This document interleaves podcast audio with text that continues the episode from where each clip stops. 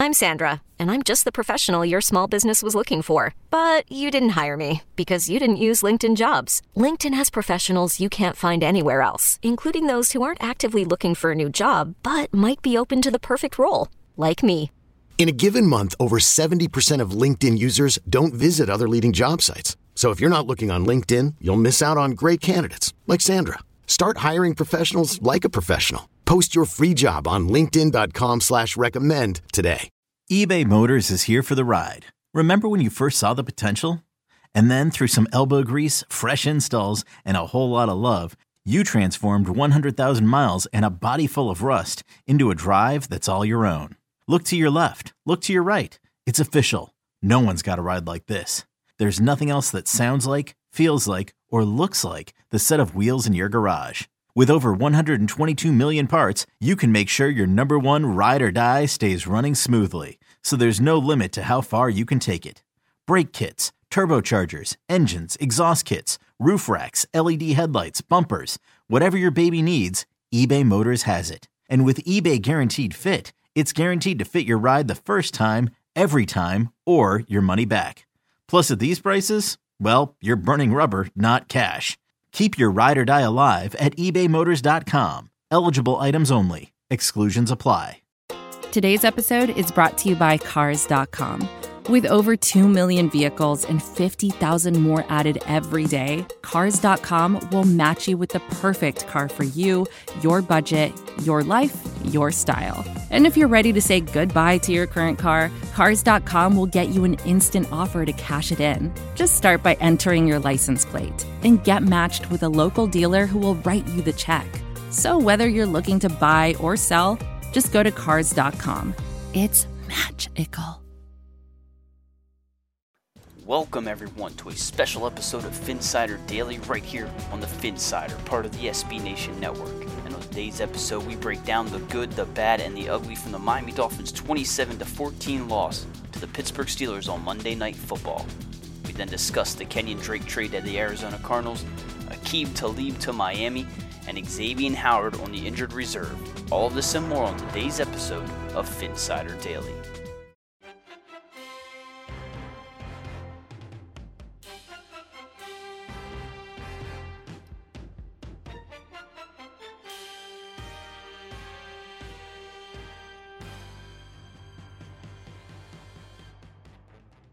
This is advertiser content brought to you by Frito Lay.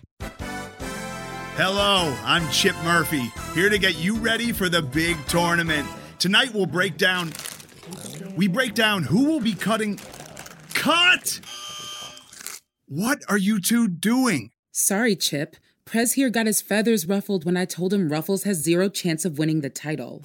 And I was letting Dip know that she is not taking into account Ruffles' iconic ridges. Guys, it's March. We have to start talking about the tournament. We are. It is the 2023 Frito Lay Snack It. We're talking about big time matchups between Cheetos, Smart Food, Lay's, Sun Chips, and more. Just head to the Frito Lay Snack Bracket and vote for your favorite chip, pretzel, or dip for a chance to win up to $1,000 or a year's worth of snacks. This sounds great. Keep up the good work. Just go to fritolaysnackit.sbnation.com. No purchase necessary. Sweepstakes ends 4-3-2023. Void where prohibited. Here's worth of snacks awarded in the form of 52 coupons, each good for one bag of chips. See official rules at fritolaysnackit.sbnation.com. Hello, everyone, and welcome to a special episode of Phinsider Daily. I'm your host, Josh Houtz. You can follow me on Twitter at, at Houtz, H O U T Z, and I am joined by a very special guest today, Jake Mendel. You can follow him on Twitter at, at jmendel94. How are you doing today, Mendy? Doing pretty good. You know, work's wrapping up. Pretty exciting just to kind of walk out of the building. And, you know, it's always a special day when I get to talk Miami Dolphins football with you. How you doing? I'm doing pretty good, man. And a lot has happened over the last 72 hours for the Miami Dolphins. Let's kick it right off with, you know, the one of the first dominoes to fall, and that was the Kenyan Drake trade to the Arizona Cardinals. We know it was for a 2020 conditional sixth round pick. I'm not really sure what can change that into a fifth round pick, but we know if it, Kenyan Drake does X amount of things, that could be a fifth round pick. A fifth round pick that the Miami Dolphins gave to the Cardinals in that Josh Rosen trade. So that is a very high fifth round pick. Uh, Kenyan Drake's going there. We know they have David Johnson's banged up. Chase Edmonds is hurt. So Kenyan Drake in that offense, I mean, I see a lot of value there. I think good things could come, especially for some of those fantasy owners that held on to Kenyan Drake through all that, uh, you know, the, the thick and the thin there in, with Miami. So tell me what you think about this trade. I mean, I don't think anyone was kind of surprised by it. We knew Kenyan Drake in a contract year was going to get moved by the deadline. But tell me your thoughts on this trade and, and how you see it working out, not only for Kenyan Drake and the Arizona Cardinals, but for Mark Walton and the Miami Dolphins. Yeah, see, the thing I think is the most interesting about this whole thing is when um, I think it was Barry Jackson came out with a tweet. He said the Dolphins wanted to keep Kenyan Drake. And I think the real reason behind that is because this is the type of guy you want a young quarterback to have. I mean, you think about David Johnson and Chase Edmonds both being hurt, and all of a sudden you have a young quarterback like Kyle Mur- Kyler Murray, excuse me, who looked kind of lost out there against the Saints last Sunday after both those guys went down, having to carry the workload on his own.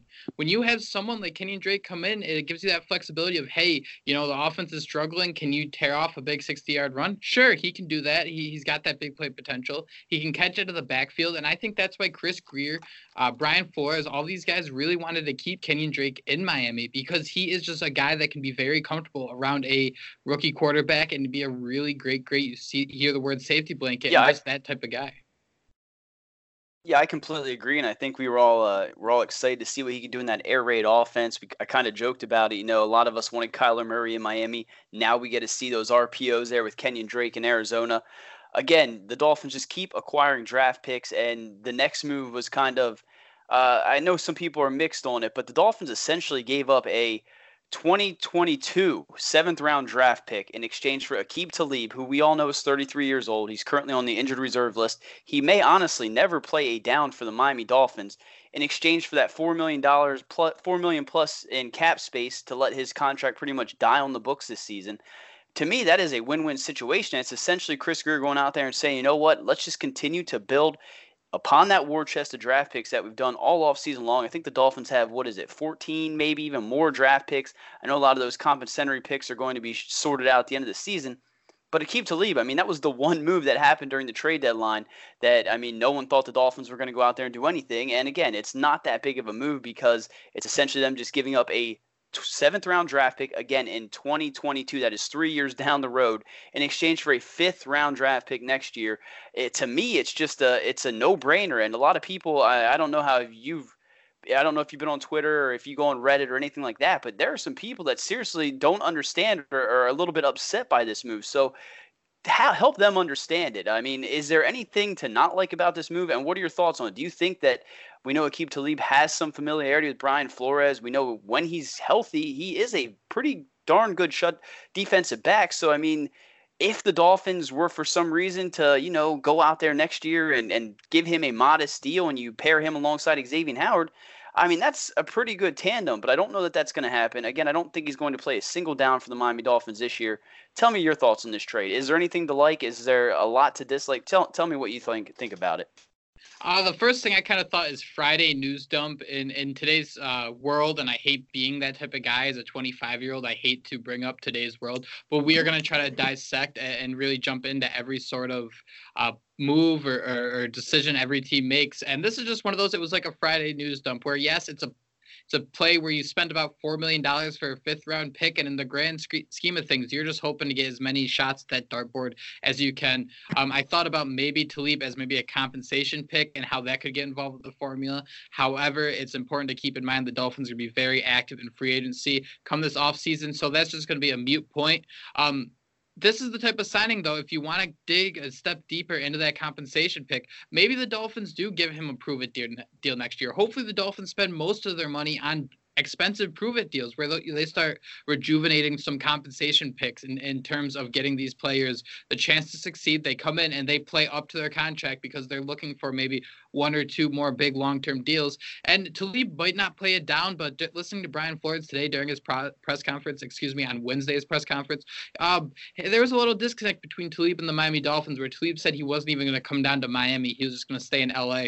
And Flores said that seemed like the idea moving, or, or at least early on between these two, but there seemed a disconnect on near the end of the season when Talib can be active, what the plan is really going to be. So it's going to be interesting to see how this shapes up and how interesting to see if Talib is willing to play those two two games, or if the Dolphins are interested in maybe seeing him uh, suit up in a Dolphins uniform maybe in 2020. Yeah, and you mentioned the Dolphins throwing some of that money towards, you know, these prove it deals and free agency. They have $130 million. I mean, I don't think anyone can sit here and dispute they're going to be very active. Again, this is probably going to be the most, uh, you know, the most significant offseason in Miami Dolphins history. Just to name off a few fifth round picks, I kind of did a quick search on the internet. You know, Zach Thomas was a fifth round pick, Reshad Jones, Richard Sherman, Kam Chancellor, George Kittle, Josh Norman, Tyreek Hill, Trent Cole, Ronnie Harrison. Cannot forget about Bobby McCain, Davon Godchaux, Jay Ajayi. So there are some pretty, there is some value there with those fifth round picks. And again, they're giving up a pick three years down the road in the very last round of the draft for a fifth round pick this coming year. Again, worst case scenario leave as a free agent next year. Best case, you know, they got that fifth round pick and maybe they throw a modest contract at him. You pair him alongside Xavien Howard, and, and that would cause fits for offensive coordinators. Uh, another cornerback move that went took place. I think it was yesterday. The Miami Dolphins announced that Xavien Howard, their 25-year-old shutdown defensive back, is going to be put on IR for the rest of the year. Uh, we know he had a significant role in that third and 20 play that a lot of people, you know, that was the epitome of a tank right there. The Dolphins, that before the timeout, they seemed to be playing coverage, you know, trying to keep everything in front of them. And then they came out and they did the engage eight from from Madden. I don't know what were your thoughts on that before we get into the Xavien Howard. Uh, you know, he's going to IR. It's kind of the smart thing for the Miami Dolphins to do. They're not going to win any games this year, or they're really not going to compete at all this season, I should say. Uh, shutting him down, a guy that's had prior knee injuries. Uh, it seems like the smart move. What are your thoughts on that? Again, he just got a five-year, $75 million contract. So this is an investment. This is a guy that is going to be a key cog in that defense moving forward. What were your thoughts on that? Good, bad? Does it does it have any significant outcome on how the 2019 Miami Dolphins season will go moving forward?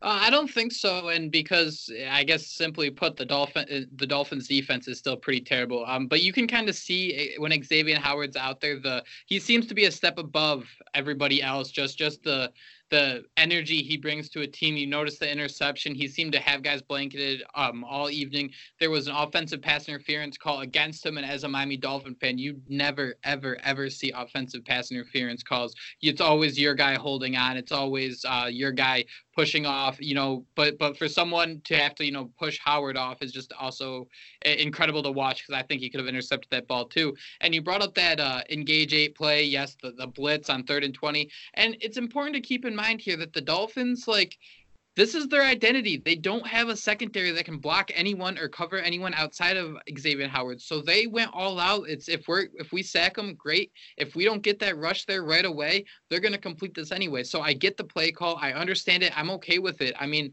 I'm I don't get why fans are hung up on a single play in a season that's going to be a zero to you know two wins max type of season. I just don't understand the the fake outrage. it's like it's just every week they're looking for something to be annoyed with.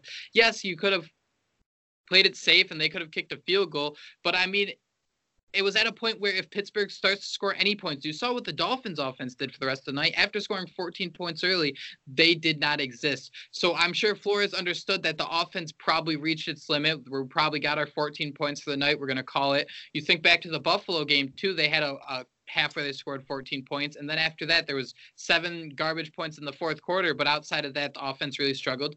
Flores was probably thinking, yes, it's third and 30, but we're going to do everything we can to push them out of field goal range. He's thinking they're probably going to try to throw deep, a Hail Mary type of thing. And, and they just got beat. It was a simple play that they got beat. And I don't understand. The Dolphins are 0 7. They've gotten beat quite a bit. Why fans are upset about that. Yeah, and for a team that you know many people want to see them tank, I mean, it was kind of you know it from there on, I mean, that game completely shifted. And you mentioned fake outrage. There was nothing fake about Brian Flores' outburst on the sidelines. I think it was a fourth and one call. Uh, Ryan Fitzpatrick, you know, it looked like originally he got the first down. They reviewed it. It appeared his knee was down. He came up short. Brian Flores was upset. And for everyone that wants to sit here and talk about the Dolphins tanking, you know, maybe it was a front office thing. I don't think anyone would argue that. You know, maybe Chris Grier and, and Stephen Ross and, you know, Reggie McKenzie and, and Marvin Allen, they want to see, you know, they want to get those high draft picks. They want to have those opportunities at the Tuas and the Chase Youngs and those elite players at the top of the draft board. But the players and the coaches, they have no interest in tanking, and it's a little bit insulting to them. I mean, we saw it with Brian Flores in that two point conversion attempt against Washington. You know, he looked devastated. He looked like someone, you know, just ran over his cat or something. He he was absolutely heartbroken when that play failed. And then you saw his fourth down, and I mean, it's something that you have not seen out of a coach in, in years. I mean, Joe Philbin, I've never seen any emotion out of that guy. You know, he reminds you of Lurch from the Addams family never really smiled, never got upset. And then Adam Gase, you know, when in a situation like that, he'd be on the sideline sitting next to, you know, an, the invisible ghost, and he would just be sitting there drawing up plays that would never work. So to see that fire, that passion out of your head coach, you continue to see these players, you know, go above the skills that they have. I mean, uh, I'm going to sit here and say, you know, the Miami Dolphins probably have the worst roster in the NFL right now. And, and if not, it's close and they're going out there and they're playing better than some of these teams, than the Jets who went out there and spent all that money on a Le'Veon Bell, on some of these other teams that you know have these elite players. The Miami Dolphins really don't have that aside from an Xavien Howard and a few pieces here and there. They're playing above and beyond what many expected, and you got to give tip your hat to Brian Flores. What are your thoughts on Brian Flores? I mean, a couple weeks ago, you know, some fans, and it was crazy to think of, they they may have sat there and believed that Brian Flores could be on the hot seat. The report came out, Brian Flores is not on the hot seat. You know, this was kind of always what people envisioned in 2019. No, this team wasn't going to compete. It was going to be a dead season, and they were building for something potential in the future. So, what are your thoughts on Brian Flores, and what were you thinking when you sat there and saw him just, you know, go off on the sideline? Because if, for anyone that could read lips, you know, he, he was very, very upset. Yeah, and I think that's kind of the key here is I think Brian Flores knew what he was getting into when he came here. I think he knew the type of roster he'd be dealt. And I'm sure if he didn't, if he was told, hey, you got to win games, you got to prove yourself in terms of wins and losses, uh, then they probably would have kept guys like Ryan Tannehill. However, I mean, Joe Phil, or excuse me, Stephen Ross has said himself that, you know, the seven and nine Dolphin teams aren't any better than the teams that go three and, and, and 13 that that year. The only difference is they get the better draft pick and they get to improve their roster. What the Dolphins are doing here is yes, they have a terrible roster, but you see guys like Vince Biegel and, and John Jenkins are two that really John Jenkins, I think that's his name. I hope that's his name. Um, that that have really stepped up and are really making a name for themselves as guys who you mentioned it on a terrible roster. What Flores is doing, he's showing his worth. He's showing that hey, he, he's going a step above this, this. If this team got blown out, you know, 59 to 10 like they did week one against Baltimore, everybody would expect that, and still Flores won't be fired. However, he's taking that roster that rightfully so should be blown out 59 to 10 most weeks, and he's making the most out of it. You hear the old saying, I'm sorry if I can't swear on this, but he's turning chicken shit into chicken salad. He's showing you some sort of progress with this team, and I think that's really impressive. The heart's there, the energy's there. Um, I do a lot of things where I read the transcripts, I, I, read the press releases, and you can't really get the tone or, or the confidence level of Flores or just his personality. But once you listen to him, once you actually, you know, watch a press conference of his, you start to understand the, the the intensity of this guy and what he's really trying to accomplish and how he really feels. And and if you do that, it's really hard to see a guy who's not trying to win, who's not trying to build a good football team. And, and that's kind of exciting for what the Dolphins have done despite being 0 7. Yeah, and it absolutely should give fans hope for the future. I'm going to, you know, paraphrase and I'm going to leave out some words, omit some words in it, but he basically told the coach to F out of here with that BS when the the coach was sitting there, you know, trying to defend that call. It was just it was awesome to see your head coaches go out there and pretty much lay into the co- the the referees because again, it's just not something you've seen we're to talk on it real quick before we get out get on our way here. Uh, you know, this was a nice episode of Phinsider Daily. I am very, very thankful to have you on the show, Jake. Uh, let's talk about the Dolphins Steelers game. I mean, real quick, just run us through what you thought about it. 27 14. We know Minkah Fitzpatrick came back. He had two interceptions, but those were very, very skewed. I mean, one deflected off Nick O'Leary that ended up getting him cut from the team. The other one was essentially a punt from Ryan Fitzpatrick. Uh, you know, we talked about a third and 20. We talked about Flores outburst. Ryan Fitzpatrick, another pretty good game. I mean, he started off very well, and then things kind of went south again with those two interceptions. He had a fumble later in the game. It came out today. You know, Brian Flores said Ryan Fitzpatrick is the starting quarterback moving forward because he does give them the best chance to win football games. I don't think anybody can argue that. But just overall, you know, we saw Jerome Baker get at his quarterback. You know, all throughout the game. You you mentioned Vince Biegel. I mean, that is a guy that I think leads leads the team in pressures right now, and he was essentially a throw-in in that Kiko Alonso trade. So you got to be excited about him. Taco Charlton, a guy who I absolutely loved. Uh, you know, Raekwon McMillan. So you keep naming off these players. Even Christian Wilkins had a solid game. So, you know, we say we talk about how the Dolphins might have this depleted roster and they don't have any of these superstar players, but they do have a young core that, you know, eventually could become those superstars. So, so give me your overall thoughts on this game. Personally, you know, it was kind of what you'd expect. Mason Rudolph, you know, kind of put things together later on. James Conner did what you would expect him to do against the Dolphins defense. But what were your thoughts at the end of that 27 14 loss to the Pittsburgh Steelers on Monday night? Um, I think it was uh, Louis Riddick of, of ESPN. He said that anybody who's in the NFL can can make any play once, but the ones that are full time starters are the guys that can do it consistently. And that's kind of what we saw out of the Dolphins, especially that that was 14 points in the first half. Um, I kind of thought it'd be a game where the Dolphins would lead for roughly a half, and then the final score wouldn't necessarily tell the story of the whole game because it, if you look at the stats, it looked like you know Pittsburgh kind of handled it throughout, but but I don't really think that was the case. You went through a lot of guys you liked, so I'm just gonna kind of spit off a couple disappointing performances. Uh, Mark Walton, the 11 carries for 35 yards. You really wanted to see more out of out of the the young running back. You wanted to see him really grab that running back spot and really run with it, no pun intended, and show that he could be the guy moving forward forward, but he didn't really do that. Um, another one for me was um, Albert Wilson. I was excited to see him back. I love seeing him on the football field. I love watching him play football, but to only have one catch, yes, it was a touchdown, that five yard reception. He made it look incredibly easy. You could see the the simplicity of the red zone that the Dolphins have always struggled with, how it's just a little bit of pre snap motion and how easy it is to find that open guy to make a guy get open. Uh, but I was really hoping to see more out of him outside of that one reception. And then finally, I think I'm going to go with he didn't have a bad game, but I wanted to, you know, see the hype continue to grow, and that's DeVante Parker. Yes, he averaged about 10 yards a reception, six six uh, he snagged six balls excuse me for 59 yards but i was really hoping he'd get a touchdown for the fourth straight week and maybe even have one of those games where he just completely dominates it and you start to see all right this is yep this is a number one type of wide receiver except we didn't see that against a everyone said this Pittsburgh defense is good, but it's really been when you break down the statistics, they're really middle of the road, and I think that's kind of a little annoying. Yeah, and we you speak about the hype, and we kind of want to see it from DeVante Parker. Mike Gesicki, I mean, two mm-hmm. catches, mm-hmm. 10 yards. That was a guy that, you know, we thought the world of him. We thought he was finally starting to bring it together. He was kind of just, you know, irrelevant. Another guy in this game. One name to bring up, and it was kind of early in the game, but it just seemed like Preston Williams. You know, he was dominant early on. It looked like every, you know, every play was going to him. They just kept feeding him, and I think he was matched up with Joe Haden. He was just, you know, whooping Joe Haden. I had four receptions, 42 yards. And then in that second half, you know, he kind of just went AWOL, just like the offense. You know, it's just every week it's the same thing. They come out of the gate strong. You know, they they make it a competitive game in the first half, and then things just don't. There's just no changes, or you know, maybe the their opponent is scheming against them and just out coaching them. I don't know what it is. Again, maybe it's because the Dolphins aren't as talented as these other teams that they're playing. But it, overall, it was a good game. It was nice to see the Dolphins go out there and at least make an exciting matchup on Monday Night Football. They're wearing their throwbacks. So for me, I'm excited to see what they can do moving forward. We know they're taking on Adam Gase. You know, a lot of us keep remembering that Denver Broncos game where Gase went, you know, they, he went against his former team and he was kicking onside kicks, you know, up like three or four touchdowns. I'm scared that that might be what the Dolphins' future entails. But again, the Jets are terrible. Sam Darnold seeing ghost. I don't know. Give me a prediction real quick of what you think. Uh, you know, Sunday's game on the spot, under your head. What will be the final score of that Dolphins Jets game this Sunday? I really think the Dolphins are going to continue this trend of of having a relatively decent game into the half before everything falls apart.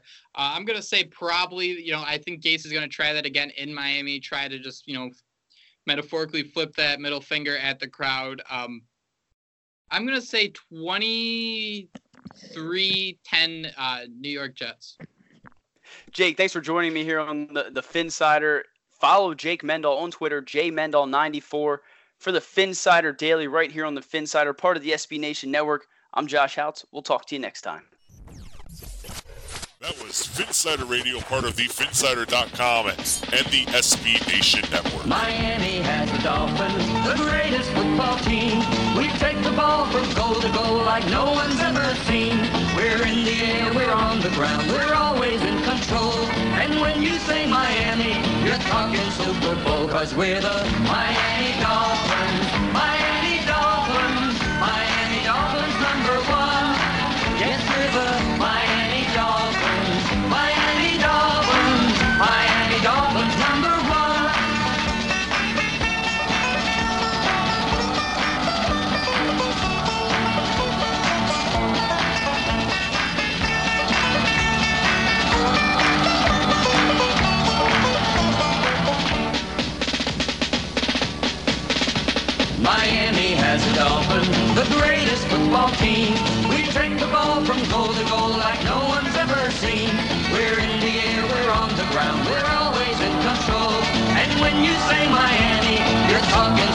trouble, cause we're the Miami Dolphins, Miami Dolphins, Miami Dolphins number one.